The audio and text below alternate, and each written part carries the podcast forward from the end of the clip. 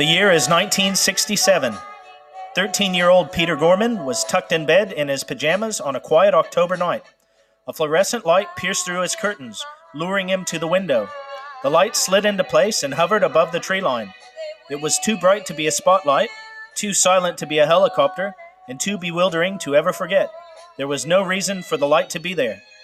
What would happen on that cool autumn evening in October 1967 would later be dubbed Canada's Roswell and one of the most iconic cases of a USO in ufology. Stay tuned as I will cover this case that involves sightings both above and below the waves, secret U.S. military bases, and Russian submarines at the height of the Cold War to add to the plot that sounds like it's straight out of Hollywood.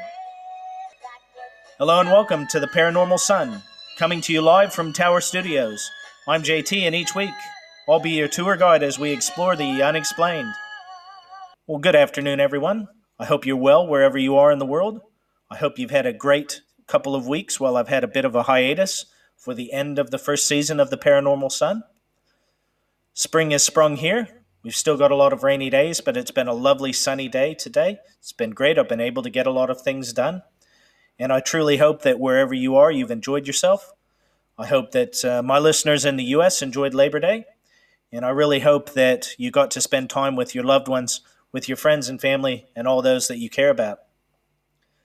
So, first and foremost, I just wanted to give you a little bit of an update about William. So, for those of you who may be new to the show, uh, my dachshund William, he's uh, like a son to us. He means the world to us, and he had to have pretty severe spinal surgery about uh, six weeks, two months ago. Now, I'm pleased to tell you that William has had his surgical uh, consult, you know, follow up and uh, the surgeon was very happy. She said that he's ahead of schedule. So he's still not up and walking around. He is starting to put a little bit of weight on his back legs, and he is trying. He's stubborn. He's uh, he's a fighter. He's not one to give up.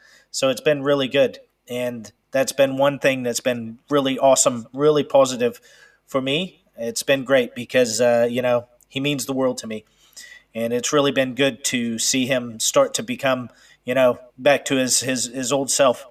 So he still can't walk, but I'm hoping that within the next few weeks or a month or so, he'll get back to normal. So again, thanks so much for everyone who keeps checking up on on uh, William, and thank you so much for the love and support. Now, first and foremost, I'd like to give my traditional shout outs to everyone listening to my voice. Thank you so much for listening to the program. Thank you for reaching out to me, for getting in touch with me, for having kind words about the program, and the topics that I cover. Again, thank you so much. It really means the world to me. To Eddie in California and his family, thanks, Eddie. Thanks so much for your support. To Chris and Max in Illinois, thank you as always. To Adriana and Nico in Texas, thank you so much for your support.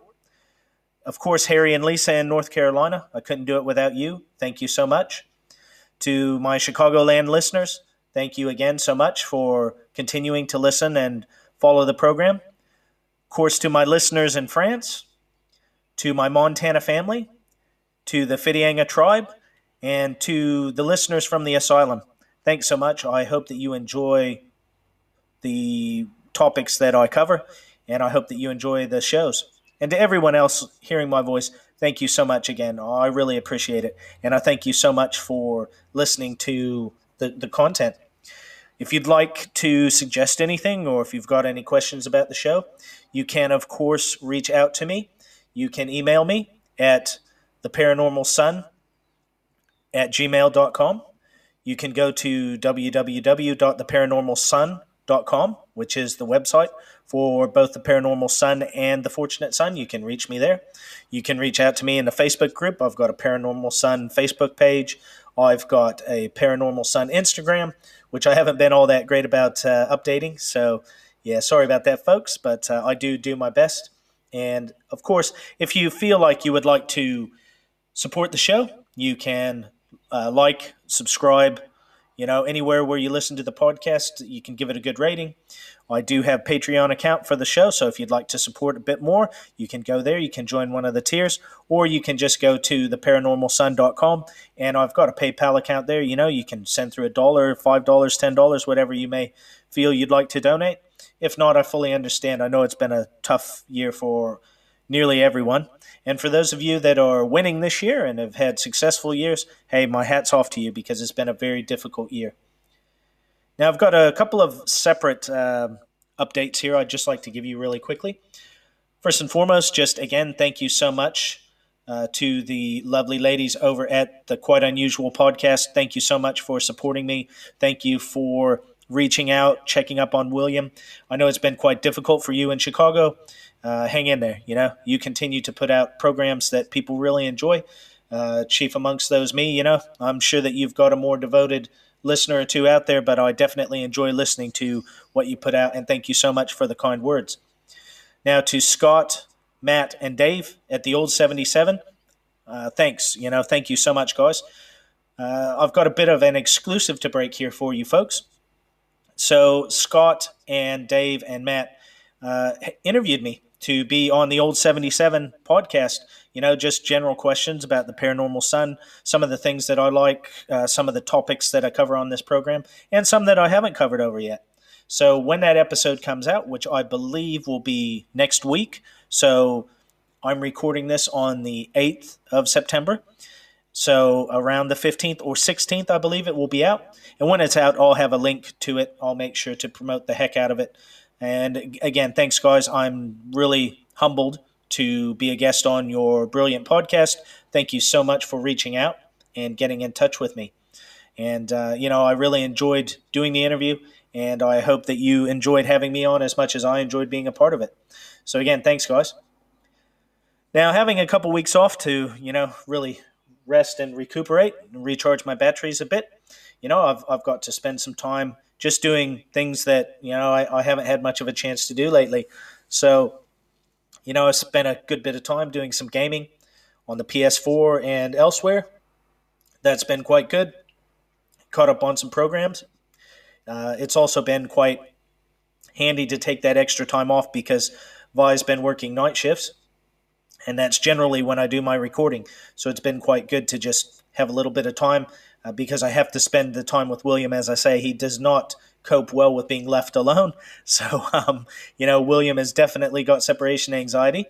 And if I bring him out here in the studio and I record, you'll hear him barking or whining. If I leave him in the house, he'll be barking and whining and driving everyone crazy. So I have to try and record things in between so, again, just thanks so much for the understanding and support. And I'll do my best to, you know, keep you updated as we go. Uh, I do plan to try and get an episode out every week. We'll see how that goes. I'm doing my best to try and get back on a schedule with it. Now, for those of you who may be new listeners to the program, each week I cover a segment called The News of the Damned. Uh, the News of the Damned is an homage to Charles Fort, who's one of my real uh, inspirations in the field of the paranormal, the unexplained, and all such things that I cover on this program. And Charles Fort was one of the first people that actually took the time to correlate and uh, group together a lot of these stories that are, you know, 100, 200 years old, put them in published works and put them out there for people to consume. Now, Charles Fort uh, called any data that was excluded by science, that was ignored, that was shunned by the scientific community, damned data. Therefore, I always title this segment The News of the Damned. Now, generally, I try to have three. Tonight, I've got four. So I've got three that I've gathered from coasttocoast.com, and I've got a fourth that many of you would have heard of, but it was sent to me very early on in the case happening from Harry in North Carolina. So thank you so much, Harry, for sending it along. Now, without any further ado, the first article of the News of the Damned here is, as I say, the, the first three here will be from coast to coast am.com. And this one is titled Watch Shadow Creature Filmed in Maine. So, yes, there is a video here, folks, and I would encourage you to have a real quick look at it. It's not one of those 20 minute videos where at the end they show you a fleeting glimpse. It's basically a car driving down the road and then them filming this creature and it is quite intriguing to me. It almost looks like a dark cloud blowing across the road. I don't see any eyes in it. Now, I could be wrong. So, what I'm saying is, I don't think it was a dog that ran across the road or a cat, something like that. Now, this was uh, published on September the 3rd of 2020. and it's by Tim Binnall, who is the you know kind of website guru, the website manager over at coasttocoast.com. So it says a curious piece of dashcam footage from a motorist in Maine appears to show some kind of shadow creature dart across a road. The eerie video was posted on Wednesday afternoon by the Facebook group 207 Paranormal, which specializes in reporting accounts of high strangeness in Maine. According to them, the footage was captured in the town of Falmouth a few days ago, and that the anomaly was only noticed by the driver when he later revisited the video from their drive in the hopes of seeing a deer that had been spotted earlier in the trip. In the video, as the car travels down a dark road, illuminated by only the headlights of the vehicle, and Toto's classic tune Love Isn't Always on Time playing on the radio, a dark oddity that appears to be some kind of creature suddenly and quickly zips from one side of the road to the other and disappears into the darkness. The strange incident lasts only a few seconds, so it's understandable how the driver may have missed the sighting when it unfolded before their very eyes. As to what the anomaly may have been, the most popular possibility put forward by paranormal enthusiasts and those who love a good spooky video is that it could be ghostly in nature, perhaps the spirit of an animal. More skeptical viewers will undoubtedly argue that the creature is a genuine animal that only looks supernatural due to a trick of light and shadow, as it appears right where the illumination of the headlights meets the darkness of the road. Where do you stand on the footage? So again, folks, there's a there's the video is actually embedded in the link, and as always, I'll have the links in the show notes to all four of the news of the dam segments. But again, this is quite a, quite an interesting one, and I really like this because it's you know it's quite short and sharp. So I'll make sure to put a link in the show notes. And again, you know, I encourage you to go over there, check it out, and let me know what you think. Now, the second one here is a bit of comic relief, but um, I say that with tongue in cheek. So the reason I say that is I respect anyone's opinion. Um, it's very difficult for me or anyone else, in my opinion, to argue that my cryptid exists or my conspiracy theory exists, but yours is completely daft. Um, so I try to take everything with a grain of salt and I try to give anyone the benefit of the doubt as long as they're respectful to me. Now, uh, the flat earth is something that I personally struggle to believe. There are reasons behind that, which I don't want to get in, in depth on the program about tonight. And again, I'm not attacking anyone. If you believe in the flat earth, hey, more power to you. If I see some real proof, um, then, you know, again, uh, I always leave these things open. I always leave my mind open to judgments. So this article is titled Italian Flat Earthers Journey to the Edge of the World Goes Wildly Awry.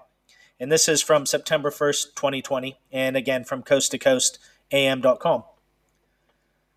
An Italian couple who believed that the earth is flat wound up on a wild misadventure after they decided to put the theory to the test by embarking on a journey to what they suspect is the edge of the world. The incredibly strange saga reportedly unfolded back in April but was only revealed to the Italian media by authorities this week. It began when the pair broke the country's then stringent coronavirus travel restrictions and set off in their car towards the coast of Sicily. Amazingly, when they reached the seaside town of Termini Imerese, the pair sold their car, purchased a boat, and set sail for the island of Lampedusa, which, for reasons unexplained, they believed to be the edge of the flat earth.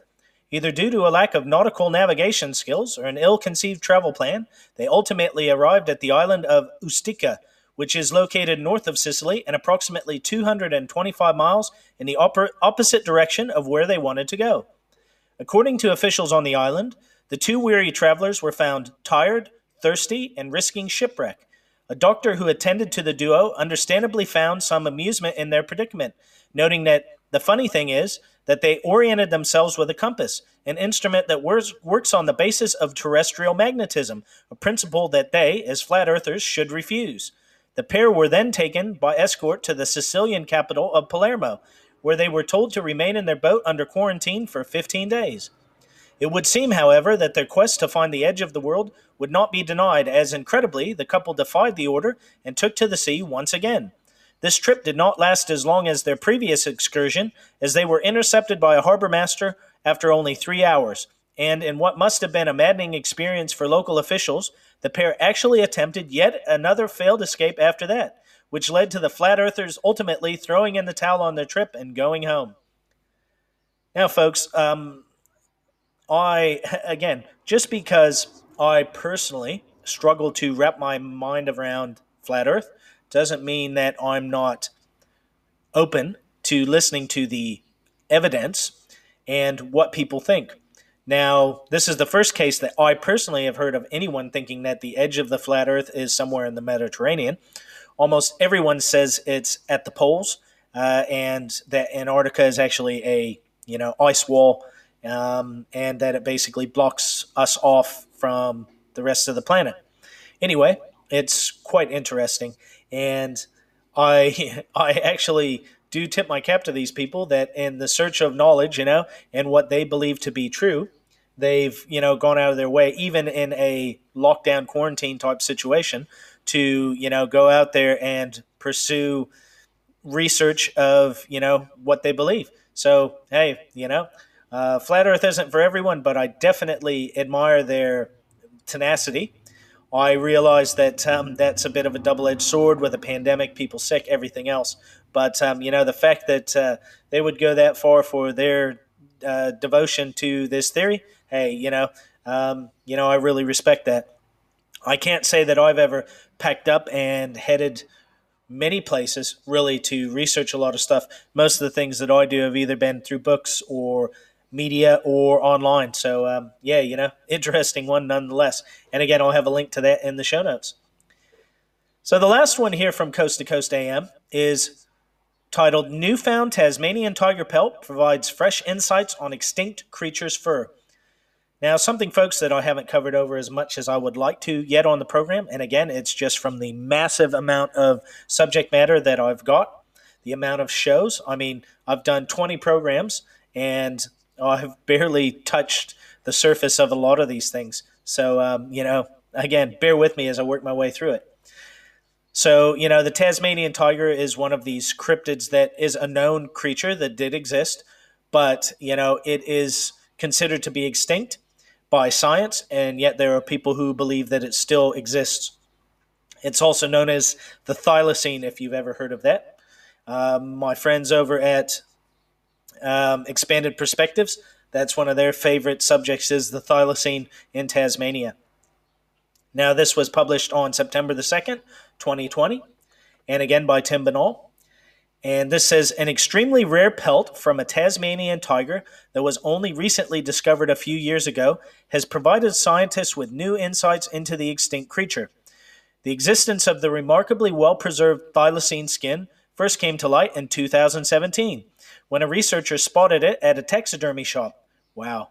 Look, folks, for those of you who don't know a lot about this, this would be like, um, you know, for those of you that have heard of it, you know, you go into a secondhand shop and you find a copy of the Declaration of Independence that's worth, you know, a million dollars or something, and you know it's there uh, in a frame for ten bucks, or you find a really rare baseball card or something like that.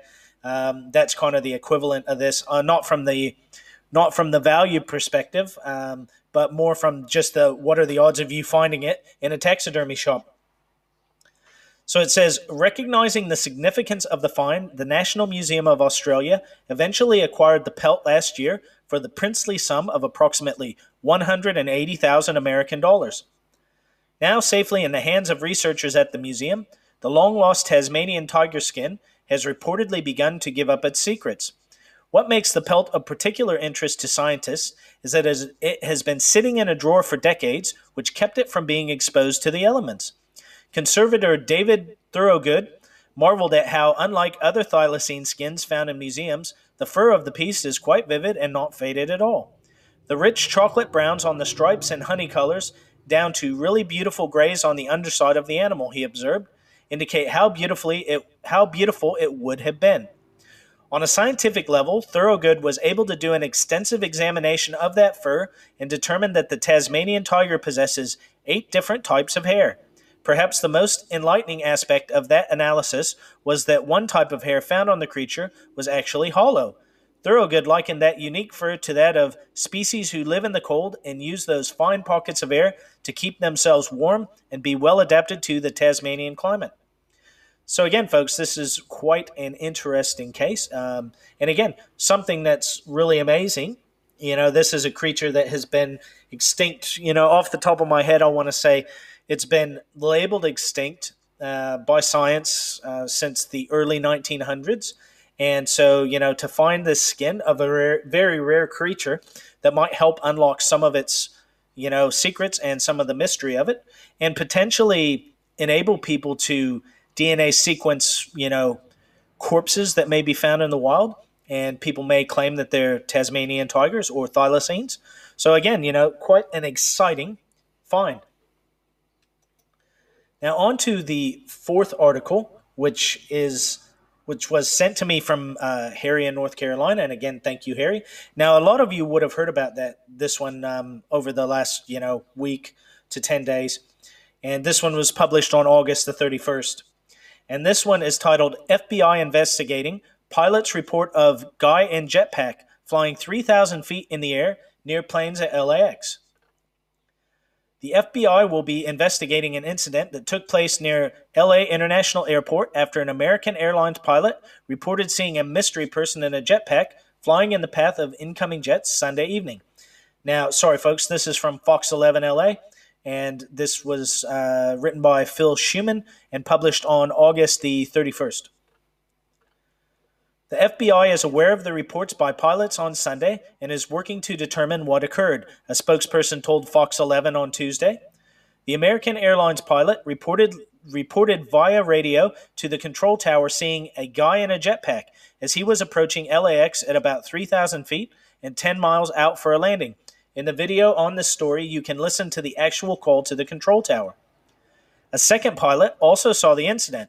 The plots reporting it the plots reporting it using visual flight rules, meaning there was plenty of visibility and it wasn't dark at the time. Based on research, jetpacks can fly that high, but it is pretty uncommon. Yeah, I'll, I'll say, you know, generally when I think of this or I've seen footage of jetpacks, and I'm thinking back to some 1970s videos I remember seeing when I was quite young. You know, they're generally only flying a few hundred feet off the ground. There's an assumption that people with the technical and financial ability to fly at this extreme height and near an airport would also understand the regulations around flying in LAX's flight path. One theory suggests that the incident could be an internet or social media stunt. Look, that makes sense to me.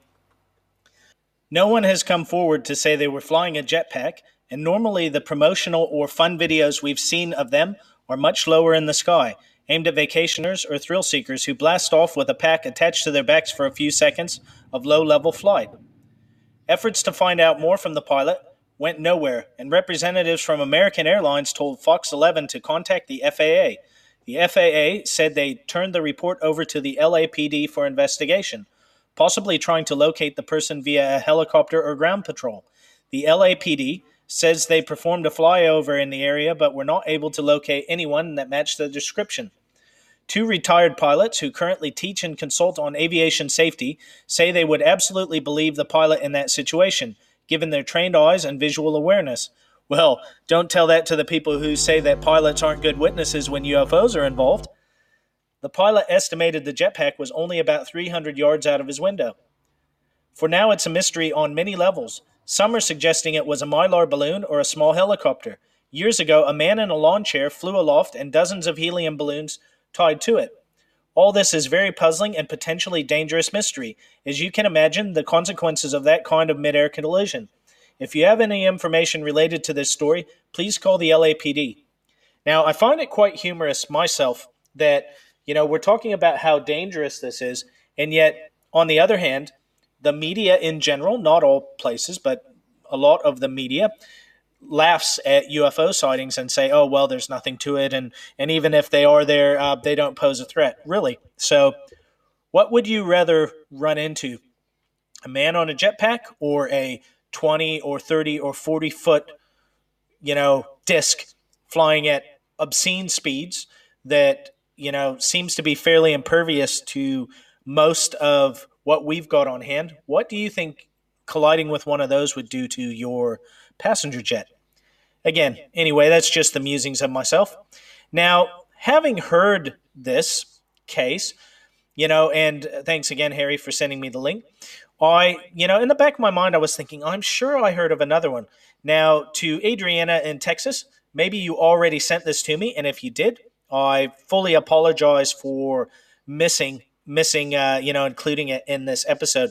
But if not, you know, I did a quick internet search, and I found the following case here, and this one uh, was from September the second, so you know just around the same time as the jetpack in LA, a few days, uh, you know, within a few days. And this one is from MySA, so mysanantonio.com. And it's titled Four San Antonio Friends Spotted a Mysterious Floating Man They Believe Was Using a Jetpack. Logan Puente and his friends Brianna Chacon, Michael O. Butcher, and Ashton Simeon all spotted what they believed was a floating man rocketing into the air using a jetpack near the Hamilton Wolfe jogging trail on June 10th at 9:10 p.m. Puente went to the San Antonio Reddit page soon after, hoping to find others who had seen the same thing. The post generated a healthy amount of interaction, but only one other person, who said they were at the Starbucks on Fredericksburg, said they saw the person too. Accounts of a person flying around the LA International Airport wearing a jetpack has caused a buzz this week, but San Antonio had a more under the radar situation happen a few months ago. Okay, so it happened a few months ago. Logan Puente and his friends Brianna Chacon, Michael Old Butcher, and Ashton Simeon all spotted what they believe. Okay, so sorry, folks, that's just a repeat of what I'd already read. Months later, attention surrounding the Reddit post is skyrocketing again. Puente said he believes it's due to the heightened interest in jetpacks brought on by the recent LA incident. There was just this dude flying around, Puente remembered. I initially thought my friend Simeon was joking. He said the flight path lasted about 10 minutes. Puente said he and his group saw the person shoot up in the sky, then lingered at the highest altitude for a few minutes before descending. Uh, that does sound like a jetpack to me. Considering their proximity to a graveyard, Puente said his friends thought they had seen some sort of ghostly apparition. We were dumbfounded. We thought we were hallucinating, he added. Puente believes an open field near the San Antonio Medical Foundation is the spot where the mysterious jetpacker was launching from. He plans on returning to see if he can spot him or her again. The witness said he reached out to the city's aviation department, but has not heard back. Meanwhile, in LA, the FBI has launched an investigation into the incident at LAX after multiple pilots reported seeing a man in a jetpack flying near the planes, which is illegal. Well, obviously. Uh, so I'm not going to read every little bit on that, folks, but you know, it's it's just basically following up the LAX incident now, look, folks, um, I was discussing this with someone, uh, a friend of the show, um, who I believe, as I say, may have sent me this article. Now, there was a gentleman in the 1960s or 70s named Carlos Castaneda. Now, he was actually born in Peru. Uh, he wrote a few books, and he's well known in the kind of esoteric or alternative, you know, consciousness type um, communities. And Carlos Castaneda uh, wrote a few books about shamanism. Uh, he claimed to have been a uh, apprentice to a shaman or a witch doctor uh, when he spent time in Mexico. And this gentleman was named Don Juan. Now, the interesting bit is you would have heard me play a track on this program before. It's actually a really good track I used to hear on Coast to Coast AM, and it's from Fleetwood Mac and it's called uh, Hypnotize. And it's basically about mysteries, cryptids, and they basically have a whole verse to the song about, you know, these people flying in Mexico with no, you know, no jetpack, no source of outside propulsion, and just flying up and out in into the atmosphere and flying around. Now, this is a area of cryptids called flying humanoids, and they have been reported all over the world for quite a long time. And that's the first thing that came to mind when I first heard about this case, um, not so much the one in LA, because it seems like they pretty much have always known that it, that was someone on a jetpack. Fascinating nonetheless. Now, Carlos Castaneda is quite a polarizing figure. Uh, he admitted to have taken a lot of hallucinogenics uh, like peyote and Jimson weed and others, and some people think of him as a fraud. Uh, he started a bit of an alternate. I don't want to say cult. Maybe maybe it is a cult. I haven't looked into it deep enough to really give you a fair reasoning behind it. But definitely, he started an alternate group or teaching on kind of, you know, the basis of reality and everything else. So, look, I'll put a link to that one in the show notes as well. Uh, I just wanted to cover that over because it was quite an interesting bit of a tie in. And I'll throw in a link there to Carlos Castaneda's uh, wiki page as well. So you can go over there and have a look if you would like. So that's the news of the Damned for this episode. I hope that you've really enjoyed it.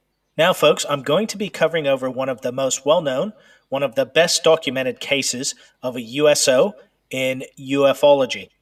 This was the 1967 Shag Harbour UFO case. Now, this happened in Nova Scotia in Canada, off the small fishing village of Shag Harbour. It's really a fascinating tale. It's got everything that you could want in a UFO tale. You've got a massive object in the sky, you've got it crashing into the water, you've got the Canadian and US militaries involved, you've got a Russian submarine, you've got debunkers, and at the same time, you've got really dogged investigators wanting to get into this. So um, that will be up next, folks. And it's really an interesting case. And if you don't know what a USO is, that is a unidentified submerged object versus a flying object. An extraordinary event in 1967 would practically put the small fishing village of Shag Harbour on the map. Located at the southern tip of Nova Scotia, this rural community would be host to one of the best documented UFO events of the past 40 years. Named after the shag, a bird of the cormorant family, the harbor was literally left off of most maps of the time, but that would soon be changed once and for all. The tiny fishing community has always had its stories stories of giant sea serpents, man eating squid, and ghost ships.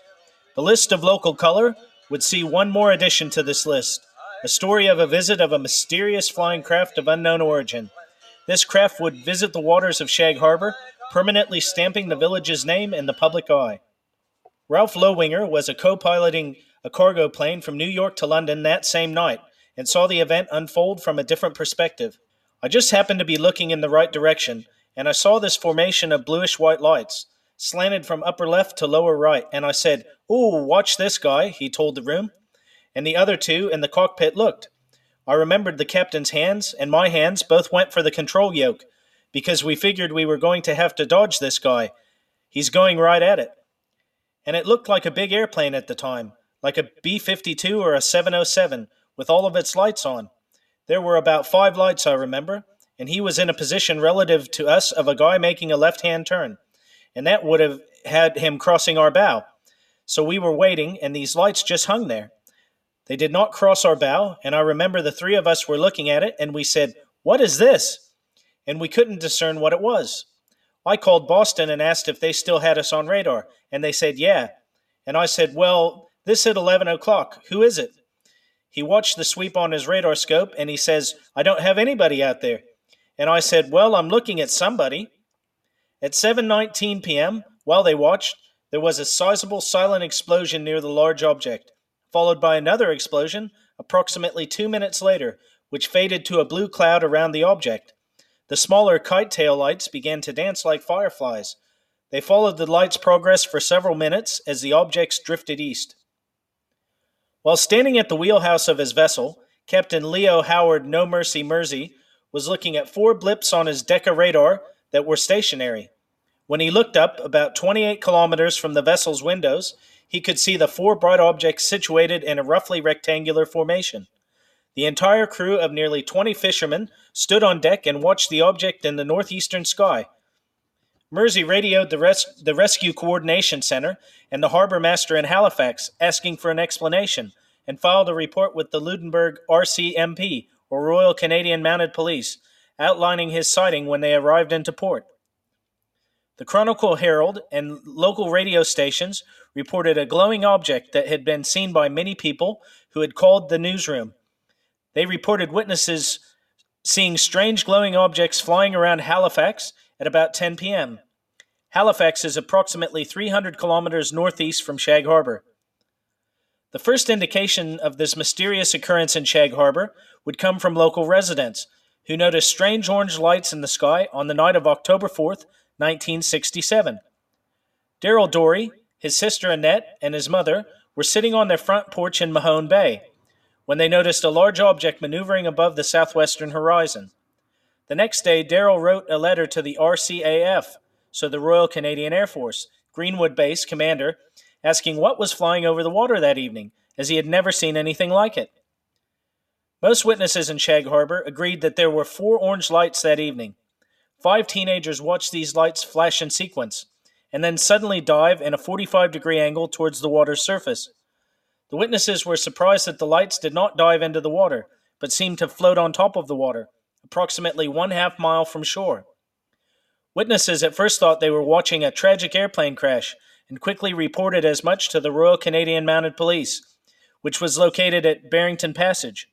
Coincidentally, RCMP Constable Ron Pound had already witnessed the strange lights himself as he drove down Highway 3 en route to Shag Harbour. Pound felt that he was seeing four lights, all attached to one flying craft. He estimated this craft to be about 60 feet long, or 18 meters. Resident and eyewitness Laurie Wickens was 18 at the time and has vivid recollections of the mysterious October night. That night, Wickens and some teenage friends were driving in a 1956 green and white Pontiac, mesmerized by lights attached to a flying craft in the sky that they were dr- driving parallel to. Wickens estimates the length of what he saw in the sky to have been around 60 feet. He figures it was 1,000 feet off the ground. Wickens and his pals continued to follow the UFO and its bright lights. The lights, he said, would come on in sequence one, two, three, four, and then they'd all go off for a while, and then again one, two, three, four. Repeat, repeat. And they weren't the only ones. Other residents, including an off duty police officer, watched an object with orange yellow lights go off and on in a sequence. It went across the road in front of us, behind the hill. We couldn't see it. We made it to the top of the hill, says Wickens. There was a light in the water. We went to the phone booth and called the RCMP and reported a plane crash. When I called the RCMP, the first thing he wanted to know was what I was drinking, Wickens said, laughing, so I hung up on him. But then came other phone calls from other residents and, a, and an off duty RCMP officer. It wasn't long before the RCMP, Coast Guard, and fishing vessels had descended on the scene. In all, 11 separate witnesses contacted the RCMP that evening in the small coastal town of only 400 inhabitants. He, the RCMP officer, had gotten a number for the phone booth, so as I made my way back to my car, the phone booth rang, and he wanted to know where the crash was, and we told him to meet us. So as we were going back there to meet him, we could see this light drifting in the water, and then me and my friend watched the light until it went out. Laurie recounted. The fact that there were never in, there was never any debris found made Wickens certain it wasn't a plane crash he had witnessed. Wickens says the bright object appeared to be floating half a mile from shore, leaving a trail of yellow foam that folks watched for nearly an hour before it disappeared. The Canadian Coast Guard and fishing vessels sailed to the area to search for wreckage, but nothing was found. Got no idea what it is, says Wickens. All I know is we seen something. Wickens still couldn't say with 100% certainty what he and others witnessed that night in Shag Harbour, Shelburne County, on October 4th, 1967.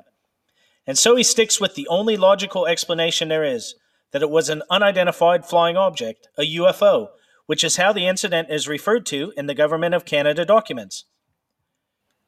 Norman Smith was a teenager in Shag Harbour in 1967. On the night of the incident, he saw the lights in the sky and then followed them until they crashed into the water before his father, his uncle, and he hopped in a fishing boat on an immediate rescue mission. The time of these sightings was stated to have started between 11 and 11:30 p.m. We were looking for people in debris, he said during a witness panel, and we went up to the vicinity of where it was, and we didn't find anything, no piece of material or anything in the water, except for a long streak of foam, yellowish orange foam, which was 4 to 6 inches thick on the water. We searched all night. Then the Coast Guard came, and all we did was go back and forth all night long. I was out again the next day. The divers were there, and we stayed there for the better part of the day and then gave up and went home.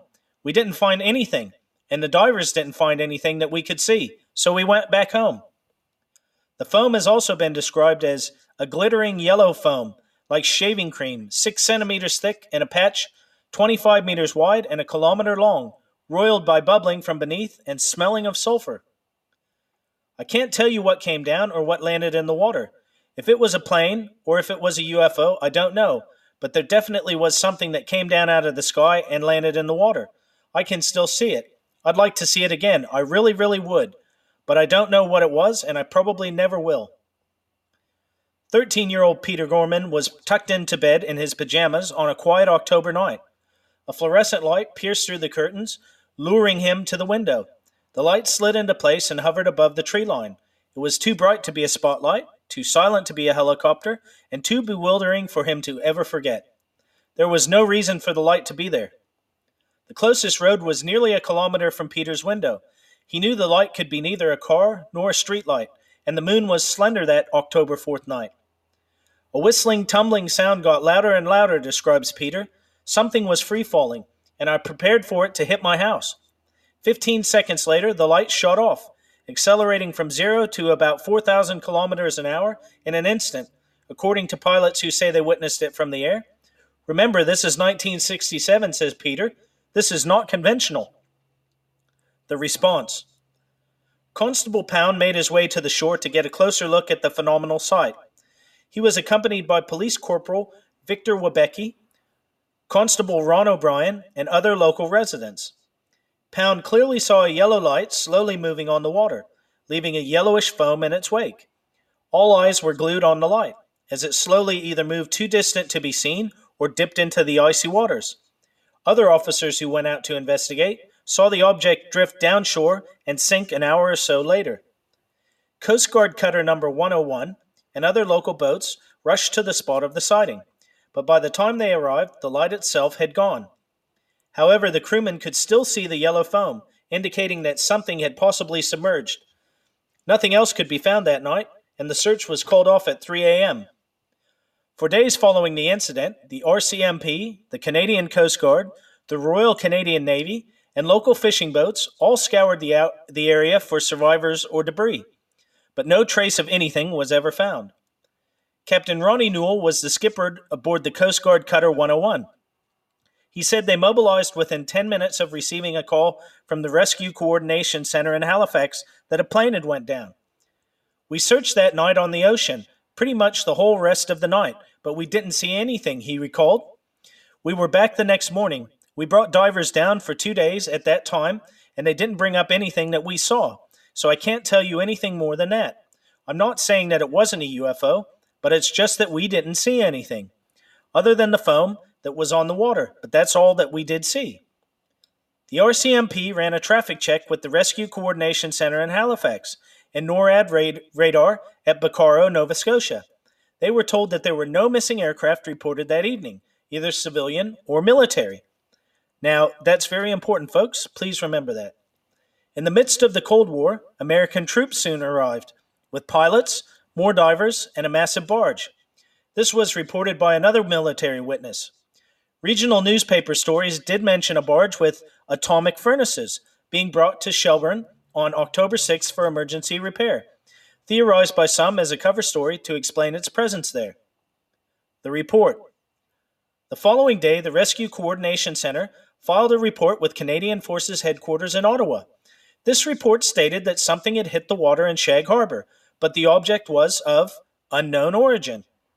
The HMCS Granby was ordered to the location, where divers searched the bottom of the ocean for several days, but without any positive results.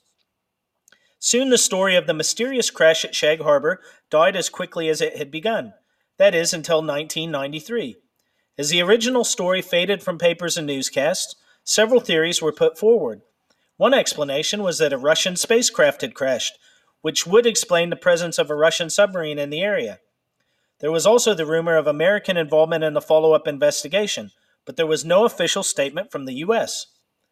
On October 9th, Five days after the mysterious object sank off the shoreline and into the abyss, the UFO search had been called off. After extensive efforts turned up nothing, of course, some will argue that evidence could have been found and was concealed from the public eye, which is somewhat plausible, especially when one considers the fact that there was a secret U.S. military base monitoring subterranean and underwater frequencies for Russian submarine activity only 30 minutes away from the crash site. One of the panelists at the 50th anniversary festival was Bill Boudreau, who worked at the secret base, which was disguised as an oceanographic institute for 25 years. The facility used underwater microphones and magnetic detection devices to track enemy submarines, but its true purpose wasn't revealed until the 1980s. They picked up the crash here in the harbor almost as soon as it happened, he alleged during the witness testimonies. It's no wonder conspiracy theorists like to have a heyday with this particular UFO event because, quite frankly, there does seem to be a lot of ammo, Bill said. Diver David Kivett, another panelist at the festival, has been surveying the ocean floor of the harbor for years and claimed he's discovered underwater anomalies or depressions in the area where the crash is said to have taken place. The point of these dive expeditions is to figure out what these anomalies are. It may or may not support the Shag Harbour incident, but that's not the point, Kivett told the room. The fact is that these anomalies do physically exist. Kivett described the depression as a dinner plate, with the center being about a foot deep. It was perfectly round, he said, a perfect circle, and the covering of this depression was comprised of pebbles, two to four centimeters in size. So, where are the big rocks? Where are the plants? Where, where are the scallops, the lobsters, the silt? There was nothing. It was absolutely clear, like someone had swept it the day before. Norman Brown tells his own story of a peculiar sighting he encountered when he was 18 years old on Campobello Island, just 200 kilometers across the Bay of Fundy, the same first week of October 1967. That same night, on October 4th, or it may have been the night before, or a night or two after, it sounds very much exactly like the spacecraft or UFO that we saw. I firmly believe it was either the same craft, or if there was more than one, it was one that was with them at the time. I have no idea what was manning it or where it was from, but I can tell you that it was no kind of spacecraft that the Canadian or U.S. Navy or Air Force could have had at the time. There was no sound. It was pitch black. It glowed just a bit. Nothing could just hover as steady as that was. It was stationary, and you could see it very clear. It was just over the top of the trees, maybe a couple of hundred feet in the air, on a little bit of an angle, and then all of a sudden it just took off with incredible speed. And as it got going, you could see the lights getting smaller and smaller and smaller, and then gone. Brown, who admitted that before his encounter he did not believe in spaceship sightings, said he hasn't seen anything like that since. When I heard stories of people seeing stuff like this in the 60s, I thought, no way, you're crazy, man, you're making it up, he said. But when I saw it myself from that point on, I knew that these stories had to be true, because I saw it myself, and I knew it wasn't something from this earth. It caused hysteria in the surrounding villages because it was the height of the Cold War, says Gorman of the town's 1967 crash. People thought it was a military aircraft. It could have been radiation. It could have been anything, and we weren't getting any answers. People were frantic. The aftermath. While the official story of the incident ends here, further evidence attributed to various military and civilian witnesses might imply a highly secretive military search involving a small flotilla of U.S. and Canadian ships, about 30 miles to the northeast of Shag Harbour near Shelburne, site of a top secret submarine detection base. According to one military witness, he was allegedly briefed that the object had originally been picked up on radar coming out of Siberia. Most of the credit for the investigations is owed to Chris Styles of MUFON. The case intrigued Styles so much that he decided to search for more details. Styles found the name of many of the original witnesses through newspaper clippings and was able to interview many of them. Styles was assisted by MUFON investigator Doug, Doug Ledger. These two men would uncover some extremely compelling evidence through their interviews. They discovered that when the divers of the Granby finished their work, the case was not over after all. The divers, along with other witnesses, related the following events. The object that dove into the waters of the harbor had soon left the Shag area, traveling underwater for about 25 miles to a place called Government Point, which was near the submarine detection base. The object was spotted on sonar there, and naval vessels were positioned over it. After a couple of days, the military was planning a salvage operation when a second UFO joined the first. Common belief at the time was that the second craft had arrived to render aid to the first. One witness, an American diver, claims pictures of the object were taken and foam like material was recovered. But none of the testimony has been corroborated by any official government reports, and no known RCMP reports on the Shag Harbour incident remain, and no survivor or traces of the object were ever officially recovered. Although, according to the fisherman, he also saw divers bringing up aluminum covered metal. At this time, the Navy decided to wait and watch. After about a week of monitoring the two UFOs, some of the vessels were called to investigate a Russian submarine which had entered Canadian waters. At this point, the two underwater craft made their move. They made their way to the Gulf of Maine, and putting distance between themselves and the chasing Navy boats, they broke the surface and shot away into the skies. These extraordinary events were corroborated by many witnesses, both civilian and military. Unfortunately, these reports were given off the record. Ex military personnel feared the loss of their pensions, and civilian witnesses feared ridicule and their privacy being invaded. The unusual events of Shag Harbour command an important place in the study of UFOs. There is little doubt that something unknown crashed into the waters of Shag Harbour on October 4, 1967. The incident, referred to as an unidentified flying object by the federal government of Canada, sparked a slew of reports, articles, and conspiracy theories over the years. So much interest remains for the case that the Royal Canadian Mint released a coin commemorating the Shag Harbour UFO incident, quickly selling out online. The credibility of the witnesses is just amazing for this, says Royal Canadian Mint project manager Krista Bruce. We have witnesses from the military. We have pilots who were witnesses to the event, local RCMP officers, and residents like Laurie and his friends. So it was a great story to tell. The paper trail. The Shag Harbour reports received extensive front page coverage in the Halifax Chronicle Herald. The paper ran a headline story on October 7th titled, Could Be Something Concrete in Shag Harbour UFO, RCAF, or Royal Canadian Air Force. The article by Ray McLeod included witness descriptions of an alleged object and crash, the Air Force's search and rescue effort, and the Navy's underwater search that was underway, including three additional divers from Fleet Diving Unit Atlantic. The head of the Air Force's air desk in Ottawa, Squadron Leader Bain, who recommended the Navy undertake an underwater search, was also quoted, saying the Air Force was, quote, very interested, unquote, in the matter. We get hundreds of reports every week, but the Shag Harbour incident is one of the few where we may get something concrete. The article also mentioned UFO reports that immediately preceded the incident, including one from a woman in Halifax around 10 p.m. The Chronicle Herald ran another story on October 9th titled UFO Search Called Off, stating that the Navy had ended an extensive underwater search for the mysterious unidentified flying object that disappeared into the ocean here Wednesday night. As to what was found, the Navy stated not a trace, not a clue, not a bit of anything. The story of the search, being called off for an alleged mysterious dark, dark object, was carried by the Canadian press and other networks. In a series of RCMP reports and correspondence sent by telex between military officials in Ottawa and Halifax, there were specific references to unidentified flying objects, and no attempts were made to explain away what people were reporting. About 36 hours after the initial sightings, several Defense Department officials signed off on a memo that made it clear authorities had no idea what they were dealing with. A preliminary investigation has been carried out by the Rescue Coordination Center in Halifax, the memo says. It has been determined that this UFO sighting was not caused by a flare, float, aircraft, or in fact any known object. Nobody reported a UFO. Everybody reported a plane crash. That gives this a boost of credibility. The Condon Committee. Now, this is an overview from Wikipedia.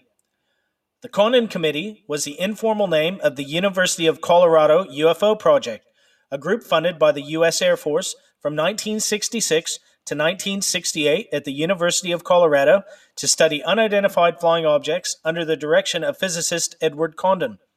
The result of its work, formerly titled Scientific Study of Unidentified Flying Objects and known as the Condon Report, appeared in 1968.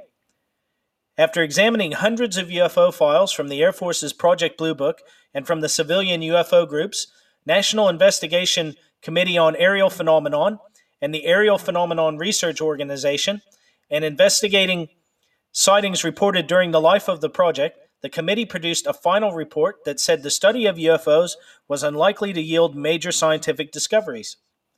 The report's conclusions received a mixed reception from scientists and academic journals. The report has been cited as a decisive factor in the general low level of interest in UFO activity among academics ever since that time. So basically, folks, they said nothing to see here. There's nothing much to this, and it's a waste of time investigating UFOs, so, you know, don't bother. And basically, from that day on, the scientific community has really taken that skeptical outlook that it's the planet Venus, swamp gas, hillbilly moonshine, aurora borealis, you name it. The Shag Harbour crash happened at the same time that the so called Condon Committee UFO investigation was underway. A summary of the case was provided in the final report as Case 34 North Atlantic, fall 1967. It was stated that their investigation consisted of a few phone calls to sources in the area. The concluding remarks were no further investigation by the project was considered justifiable, particularly in view of the immediate and thorough search that had been carried out by the RCMP and the Marine Command. After noting that no aircraft had been reported missing, no alternative explanation was offered. The case is therefore considered one of the unsolved cases in the Condon Report. So, folks, quite interesting. Now, what are the theories around what happened on that chilly October night in Nova Scotia? So, the first and most prevalent theory that you will see that's been put forward is that it was a top secret American or Russian military plane that crashed into the harbor. Now, I do find it quite interesting that it's been over 50 years since this case happened. In fact, 53. And it's never been declassified if this was a secret military plane. So I'm not saying it's impossible, but I do find it highly suspicious. What was so secret that you can't declassify it after 53 years? Another theory is that it was a crashed Russian spacecraft. And a lot of that theory goes along the fact that the Russian submarine showed up in the water near the crash site. Now, there's been no official word from the Canadian or U.S. government saying that this submarine actually showed up. So, you know, people are basically using a claim by one of the divers and some of the military staff that said that this Russian submarine turned up. And they're basically trying to use that to debunk the entire case, which I do find quite interesting because if you throw out the witness testimony and say, oh, well, none of these people will go on the record, then you must by by uh, the same grouping throw out the submarine that was supposedly in the area. So that one I find quite interesting. Now, is it impossible? No, but again, why have we never heard of this this Russian spacecraft? And you know, the fall of the Soviet Union, the last time I checked, was about you know 30 years ago. So why haven't we found out? Now, I've also heard people talk about airplane crashes. Well, again, as I said, you know, remember this fact. The RCMP looked into this. There were no missing aircraft. So, short of it being a time slip or something like that, I really struggled to find out where this air crash, you know, where this aircraft crash occurred. There have also been speculation that it was St. Elmo's fire or ball lightning. Again, it doesn't explain it crashing into the sea.